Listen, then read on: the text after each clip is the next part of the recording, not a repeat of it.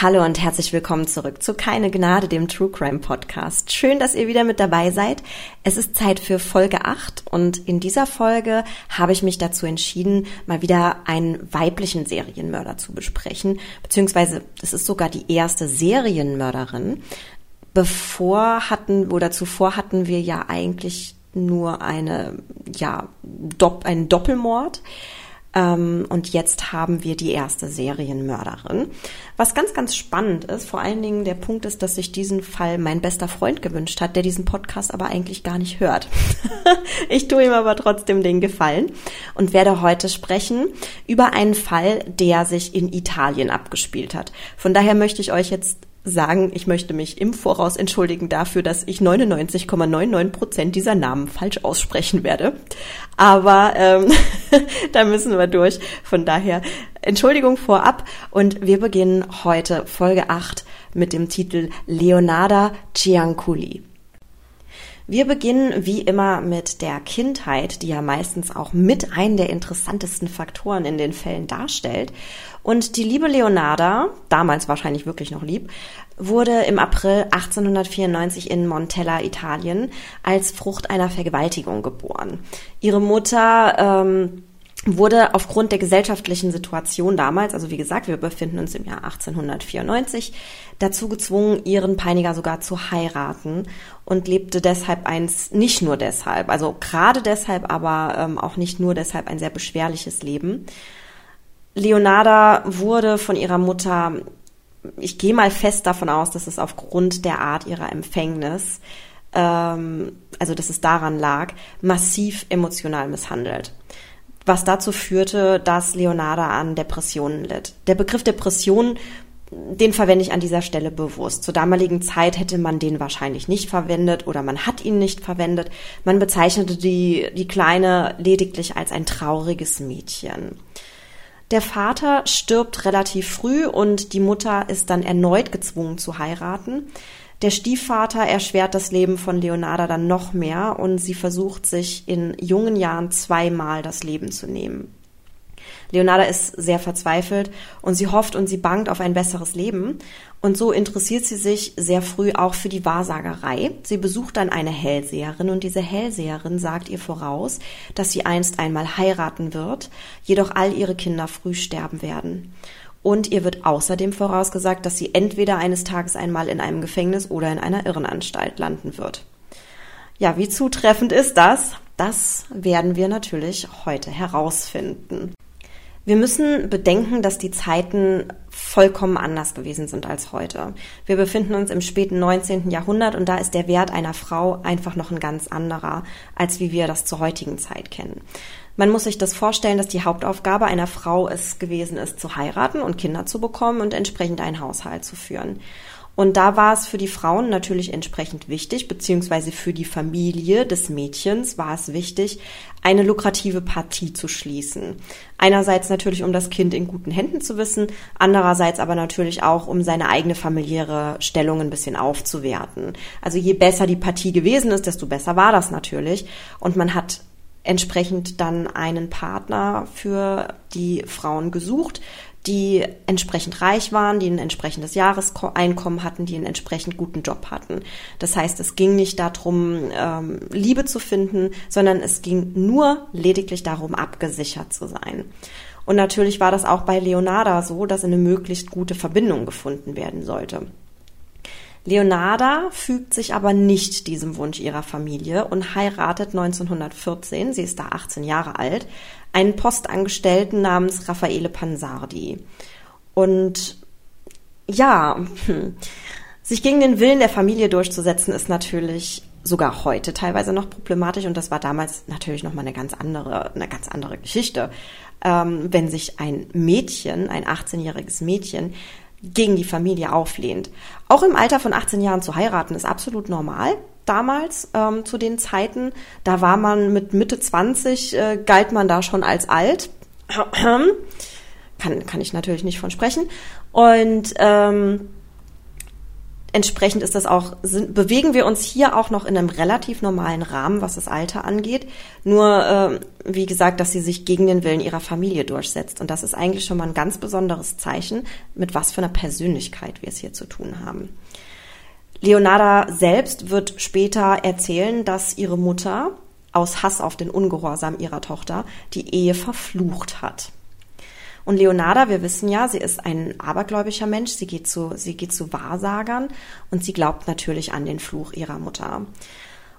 Weil die familiären Verhältnisse aber so schwierig sind, zieht das Paar 1921 nach Lauria, weg von Leonardas Familie und sie wollen dort einen Neuanfang wagen. Bis 1927, also gute sechs Jahre lang, bleiben die beiden unauffällig.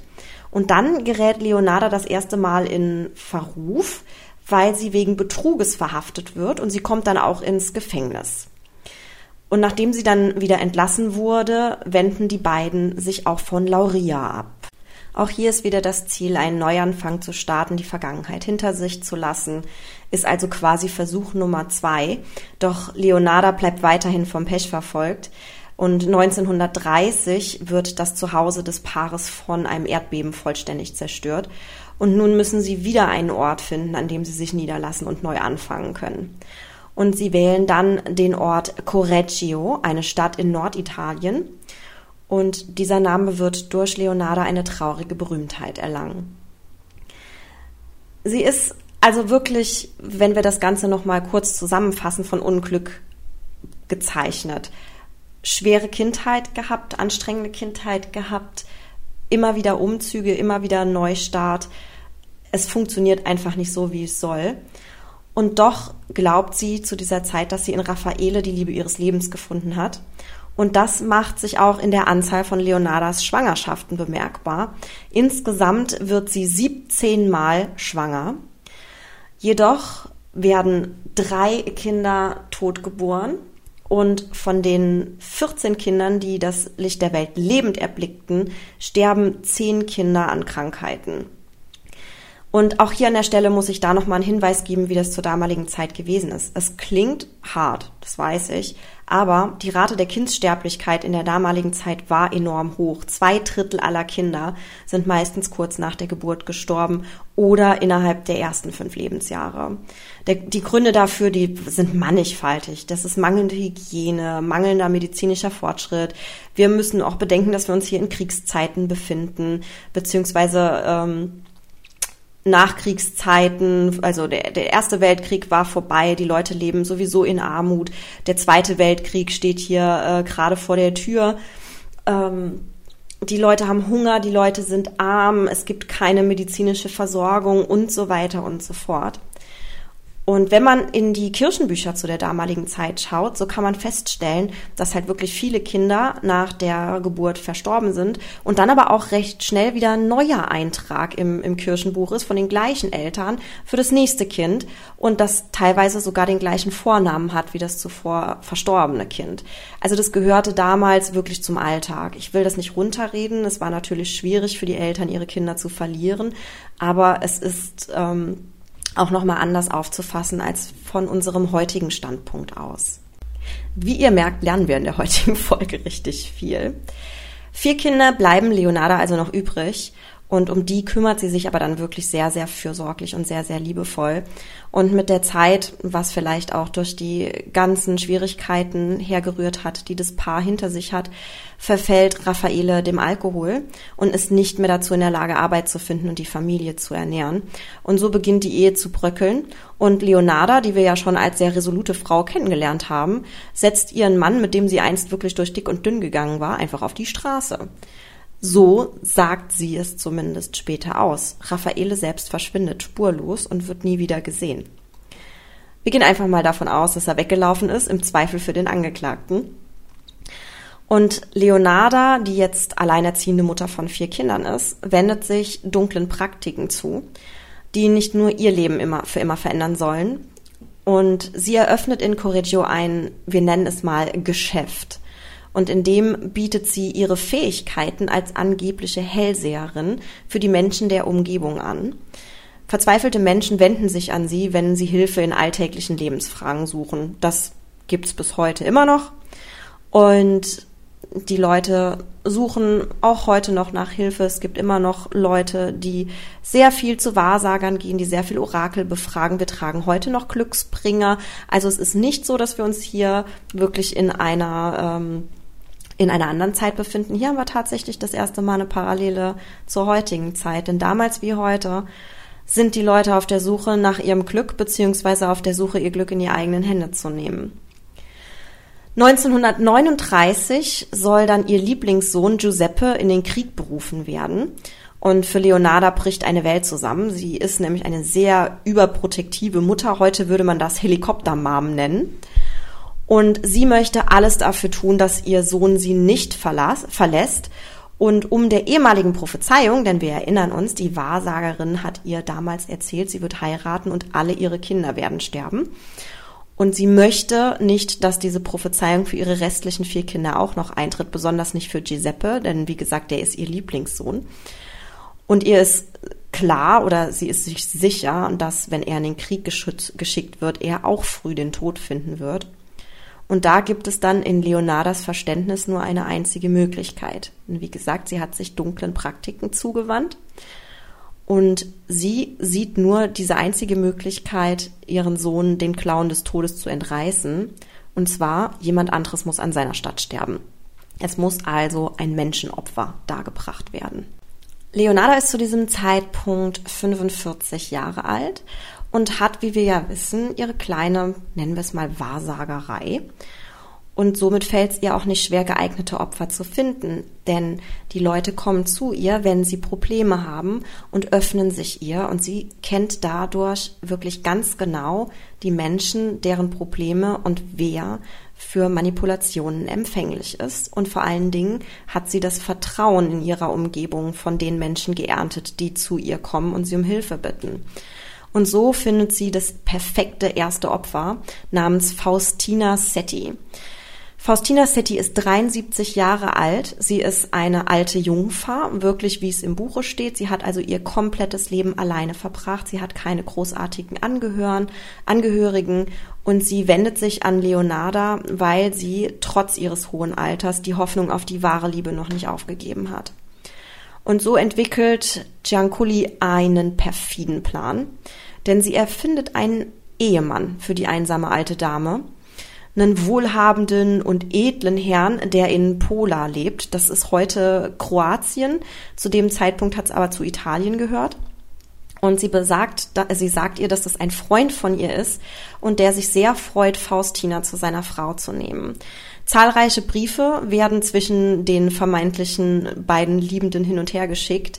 Faustina weiß natürlich nicht, dass es diesen Herrn eigentlich gar nicht gibt. Und mit Hilfe von Leonarda wird dieser Kontakt dann quasi hergestellt, den es ja, wie gesagt, per se eigentlich nicht gibt. Und irgendwann ist die Frau, deren einzige Hoffnung es ja gewesen ist, die große Liebe zu finden, so weit, dass sie ihren zukünftigen Ehemann treffen will. Sie verkauft also ihr Haus, färbt sich sogar noch mal die Haare, weil sie für das erste Treffen schön sein möchte und macht alles fertig, macht alles schick, packt ihre Sachen, um dann abzureisen, um nach Pola zu kommen. Sie besucht dann zum Abschied Leonarda noch einmal. Vielleicht, weil sie sich verabschieden möchte, vielleicht, weil sie sich auch bedanken möchte, dass sie nun auf dem Weg ihr lang erwartetes Glück gefunden hat. Und sie hat dieses Glück ja dann eigentlich nur Leonarda zu verdanken. Die beiden Frauen trinken also nochmal gemeinsam ein Käffchen und Leonarda überzeugt Faustina dann noch ein paar Nachrichten für zurückgebliebene Freunde und Bekannte zu verfassen, falls diese fragen sollten, wo sie eigentlich hin ist. Also dass sie nicht quasi einfach mal abhaut und ähm, falls jemand fragen sollte, hat sie halt einfach nichts da. Und so schreibt sie gemeinsam mit Faustina zwei Briefe und zwei Postkarten und überzeugt Faustina dann auch noch, diese doch erst in Pola selbst abzuschicken. Dann schleicht sie sich von hinten an ihre Freundin in Anführungsstrichen heran und erschlägt sie mit einem einzigen Schlag mit einem Beil. Dann zerstückelt sie die Leiche in mehrere Teile und fängt das Blut auf. Die Körperteile steckt sie dann in einen großen Kessel und dann und das ist als ihre eigene Aussage, fügt sie sieben Kilo Ätznatron hinzu. Das hat sie angeblich immer im Haus, weil sie Seifen herstellt. Kocht dann die Mixtur, bis es nur noch so eine dunkle Masse ist. Füllt sie in Eimer ab und entsorgt dann die Flüssigkeit in einer Klärgrube. Das Blut lässt sie gerinnen, trocknet es im Ofen, zermahlt es dann und vermischt es mit Mehl, Zucker, Schokolade, Milch und Eiern und aus dem Teig backt sie Kekse und den serviert sie ihren Kundinnen.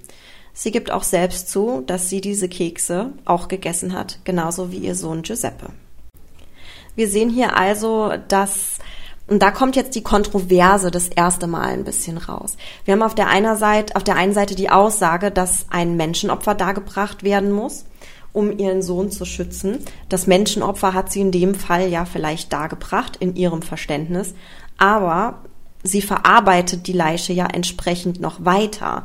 Also sie macht, wie gesagt, die, die Kekse da draus und sie isst auch selbst davon.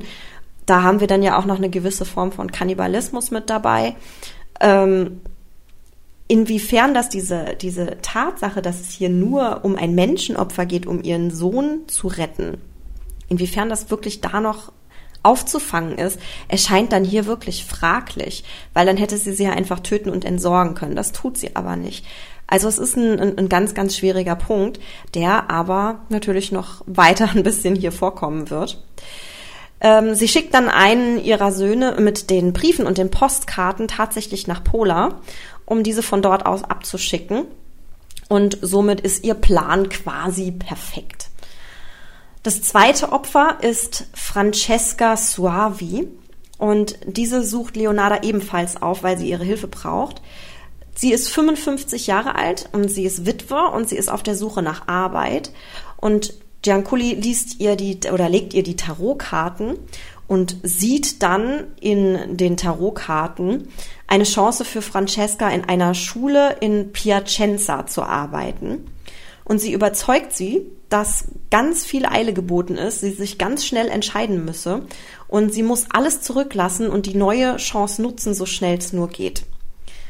Am 5. September 1940 sitzt Francesca dann wieder bei Leonarda mit gepackten Koffern und alle Vorbereitungen für die Reise sind getroffen. Die beiden trinken dann ein Glas Wein und auch hier übliches Prozedere. Ähm, sie, sie über, also Leonarda überzeugt Francesca, Briefe an Freunde und Bekannte zu verfassen, die dann aus der neuen Heimat versendet werden sollen. Was Francesca zu dem Zeitpunkt natürlich nicht weiß, ist, dass der Wein, den sie trinkt, mit Gift versetzt ist. Und es wirkt natürlich dann auch entsprechend schnell. Ähm, wir müssen hier davon ausgehen, vorher hatten wir ein Opfer im Alter von 73 Jahren, jetzt haben wir ein Opfer im Alter von 55 Jahren. Das heißt, wir haben hier fast einen Unterschied von 20 Jahren und damit eine wesentlichere Agilität. Und so greift Leonarda dann auch erst an, als ihre Klientin wehrlos ist. Die Mörderin zerhackt dann ihr Opfer wieder, sammelt wieder das Blut, löst den Körper in Säure auf und backt hier aus den Überresten auch wieder Kekse und formt Seifenstücke aus den aus den Flüssigkeiten, die sie aus dem Körper kocht, also quasi aus den, aus dem, aus den Fetten des Körpers. Und diese Seifen verschenkt sie dann an ihre Kundinnen und an ihre Nachbarn. Auch hier reist dann wieder der Sohn nach Piacenza, verschickt die Briefe und die Empfänger der Briefe, die ahnen nicht, dass Francesca längst zu Keksen und Seife verarbeitet wurde, sondern die gehen wirklich davon aus, dass die einen neuen Job gefunden hat, dass es ihr dort gut geht und wünschen ihr tatsächlich auch viel Glück und freuen sich für ihre Freundin. Eine weitere Klientin und ausgesuchtes Opfer von Leonarda ist dann Virginia Cacioppo. Sie ist 53 Jahre alt und ist eine ehemalige Sängerin, die mit den Folgen des Älterwerdens hadert.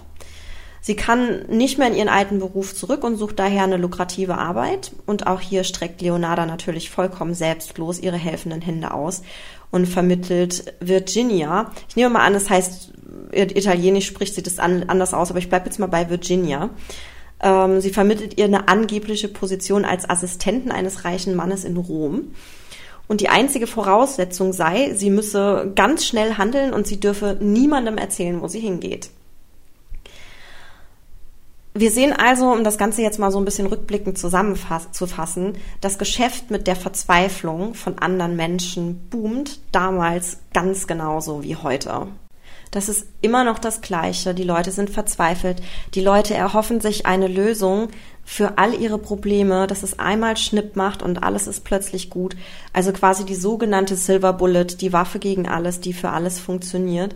Und so überlegt auch Virginia nicht zweimal. Und auch sie lässt alles stehen und liegen, packt ihre Sachen. Und wie die beiden vorherigen Opfer besucht sie ihre Wohltäterin dann am 30. September 1940 nochmal vor ihrer Abreise. Und auch hier folgt Leonarda ihres sich inzwischen als wirksam erwiesenen Modus operandi und tötet die Beleibte, muss man dazu sagen, Virginia auf die gleiche Weise wie die beiden Opfer zuvor. Und später wird die gute Leonarda dann aussagen, dass das weiße Fleisch des Opfers gemischt mit Parfüm eine besonders cremige Seife zustande gebracht hätte. Auch die Kekse sollen wesentlich besser geschmeckt haben als zuvor. Leonarda bezeichnet den Geschmack von Virginia als sehr süß. Und ja, inzwischen wiegt sich die Dreifachmörderin dann auch in Sicherheit. Sie hat, sie ist jetzt mit drei Morden durchgekommen, es hat alles funktioniert. Sie hatte die Reichtümer, beziehungsweise das, was die, was die Opfer übrig gelassen haben, hat sie behalten. Und das ist Geld, das ist Schmuck, das ist alles Mögliche. Und so, dadurch, dass sie sich in Sicherheit wiegt, beginnt sie damit, die Wertsachen der Toten quasi auf den Kopf zu schlagen. Also sie geht raus und ähm, wie würde jetzt meine Arbeitskollegin sagen, schmeiß die Fuffis in den Club, ne, so ungefähr. Ich weiß, das ist jetzt wahrscheinlich gerade nicht passend zur Situation, aber so ist sie wirklich da rumgelaufen. Ne? Also sie ist rausgegangen, wir, ihr müsst überlegen, es ist Kriegszeit und die hatte plötzlich Schmuck, die hatte plötzlich Geld und ist wirklich rausgegangen. Dummerweise, weil sie sich einfach so sicher gefühlt hat und hat das Geld einfach mal unter die Leute getragen. Und so fällt natürlich auf, dass die Wahrsagerin, die eigentlich so viel Geld gar nicht haben könnte bei dem Beruf, ähm, einfach, ja, das kann so nicht funktionieren. Und eine Dame wird besonders misstrauisch, der ist nämlich zuvor schon aufgefallen, ähm, oder der ist zuvor schon etwas aufgefallen, was sie dazu bewegt hat, zur Polizei zu gehen. Sie hat nämlich beobachtet, wie Francesca das Haus von Leonardo betreten hatte. Francesca, wir erinnern uns, ist das zweite Opfer. Und ähm, sie hat gesehen, wie sie das Haus betreten hat, aber es auch nicht wieder verlassen hat. Und sie hat das Haus beobachtet und circa zwei Stunden lang, wird sie später aussagen, und sie hat dann nach zwei Stunden an Leonardas Tür geklopft, ist dann reingelassen worden, aber Francesca war in dem Haus nicht mehr zu sehen. Und so beginnen die Ermittlungen gegen Leonarda Ciancoli und eine Hausdurchsuchung wird durchgeführt und da wird dann die Kleidung ihres letzten Opfers sichergestellt sowie verdächtige Gegenstände aus ihrer Seifenküche. Leonarda verweigert allerdings vehement die Aussage. Sechs Jahre lang wird das Verfahren gegen Leonardo Ciancoli aufgeschoben. Schuld daran war das Wüten des Zweiten Weltkriegs. Aber die Polizei hat die Zeit nicht untätig verstreichen lassen und hat weiter Beweise gegen die mehrfache Mörderin gesammelt. Und der Grund für die intensivere Untersuchung des Falls war erneut die Aussage der Frau, die bereits zur Festnahme von Leonardo Ciancoli geführt hatte. Denn den Polizisten ist ein Detail dieser Aussage besonders ins Auge gestochen. Kann es überhaupt möglich sein, dass eine einzelne Frau binnen zwei Stunden eine andere Frau vollständig und spurlos verschwinden lässt? Und so fällt der Verdacht darauf, dass sie einen Komplizen oder eine Komplizin gehabt haben könnte. Und in den Ermittlungen kommt man dann auf ihren Lieblingssohn Giuseppe und der wird dann ebenfalls festgenommen. Und das ist der Punkt, an dem dann Leonardas Dämme das erste Mal extrem brechen, denn bei dem Gedanken daran, dass ihr Sohn ebenfalls im Gefängnis landen könnte, ist natürlich für sie der absolute Punkt of no return. Und so beginnt sie alles zu gestehen und ihren Sohn quasi komplett zu entlasten. Ähm, sie gibt zwar zu, dass er für sie Knochen etc. pp. entsorgt hat, aber nicht wissentlich, was das sei. Also er, sie hätte die Knochen zum Beispiel verpackt in Papier und er hätte die Sachen dann in den Fluss geworfen. Das gibt sie zu, aber sie sagt, an allem anderen hatte er nichts, äh, nichts mit zu tun und hat auch nichts davon gewusst. Trotzdem spricht aber dann immer noch die Tatsache gegen sie, dass sie innerhalb von weniger als zwei Stunden so schnell gearbeitet hat und eine komplette Person hat verschwinden lassen. Und jetzt kommt Leonarda wieder ins Spiel, denn die Frau ist sehr perfide denn sie überzeugt, mehrere Polizisten, Juristen und Ärzte mit ihr gemeinsam in die Leichenhalle der Stadt zu gehen und dort, ich finde es immer noch extrem heftig, zerhackt sie innerhalb von zwölf Minuten eine komplette Leiche mit einem Beil in neun Stücke. Und auf diese Weise entlastet sie ihren Lieblingssohn Giuseppe. Und er wird freigesprochen. Die Leute glauben ihr, sie sind natürlich entsetzt von dem, was sie sehen aber die neuen Stücke reichen vollkommen aus, um diese in den großen Kessel zu stecken, den sie besessen hat. Und somit ist Leonarda die alleine, alleinige Angeklagte. Auch während des Gerichtsverfahrens erweist sie sich als geständig. Sie wird im Endeffekt zu 30 Jahren Haft und drei Jahren Anstalt verurteilt, stirbt allerdings nach 24 Jahren Gefängnis im Alter von 77 an einem Schlaganfall. Sie schreibt eine Autobiografie. Der Titel bedeutet übersetzt, ich werde mich jetzt nicht, nicht so weit aus dem Fenster lehnen, den italienischen Titel vorzulesen. Der, ähm, der Titel lautet übersetzt Bekenntnisse einer verbitterten Seele. Und hier beschreibt sie aus ihrer Sicht natürlich, ist ja klar, ist eine Autobiografie, ihr eigenes Leben. Und auf diesem Buch, auf dieser Hinterlassenschaft beruhen auch die meisten Erzählungen und Zusammenfassungen des Falles der Seifenmacherin von Correggio. Und um wie weit es sich hier um die pure Wahrheit handelt, das kann man natürlich jetzt dahingestellt lassen. Und das ist auch jedem selbst überlassen. Doch ein Satz, der in diesem Buch steht, den finde ich persönlich besonders wichtig. Und das ist die Aussage, ich habe nicht aus Hass oder Gier getötet, sondern nur aus Mutters Liebe. Im Museo Criminologico in Rom kann man heute noch den Kessel bewundern und bewundern ist natürlich hier wieder das falsche Wort, äh, in dem Leonarda ihre Opfer gekocht hat. Und auch das Beil, mit dem sie die Opfer zerstückelt hat, ist hier heute noch ausgestellt. Bei solchen, ja, nennen wir es schon mal historischen Fällen, ist es natürlich relativ schwierig, auf die Psyche einzugehen. Die Zeiten waren damals natürlich andere, die Leute wurden anders erzogen. Das Verhältnis zum Tod war auch noch mal ein ganz anderes, wenn man den Krieg gesehen hat, wenn man im Krieg aufgewachsen ist. Da sind, sind ganz viele Punkte, die halt unterschiedlich sind. Und zu der Zeit war es natürlich auch nicht so, dass großartige psychologische Gutachten ange, angefordert wurden oder gemacht wurden. Die Psychologie steckte zu der Zeit ja natürlich auch noch ähm, ganz gut in den Kinderschuhen und es ist ja auch heute noch eine Disziplin, die sich immer weiterentwickelt und in der es immer neue Erkenntnisse gibt. Unglaublich faszinierend, aber von daher ist es da auch jetzt schwer, psychologische Rückschlüsse zu ziehen. Was für mich ganz wichtig ist und auf den Punkt, auf den ich ein bisschen genauer eingehen möchte, ist die Tatsache, dass sie ja behauptet, sie hat ein Menschenopfer für ihren Sohn dargebracht und sie hat alles nur aus mütterlicher Liebe getan. Wir stehen hier also vor dieser Frage Menschenopfer. Hätte dann nicht theoretisch auch ein Opfer gereicht? Warum mussten es mehrere Opfer sein? Warum mussten es mehrere Frauen sein? Warum wie vorher schon erwähnt, mussten Kekse gemacht werden? Warum musste Seife gemacht werden? Warum mussten diese Sachen verschenkt werden? Warum das Ganze fügt sich für mich nicht in ein Bild ein?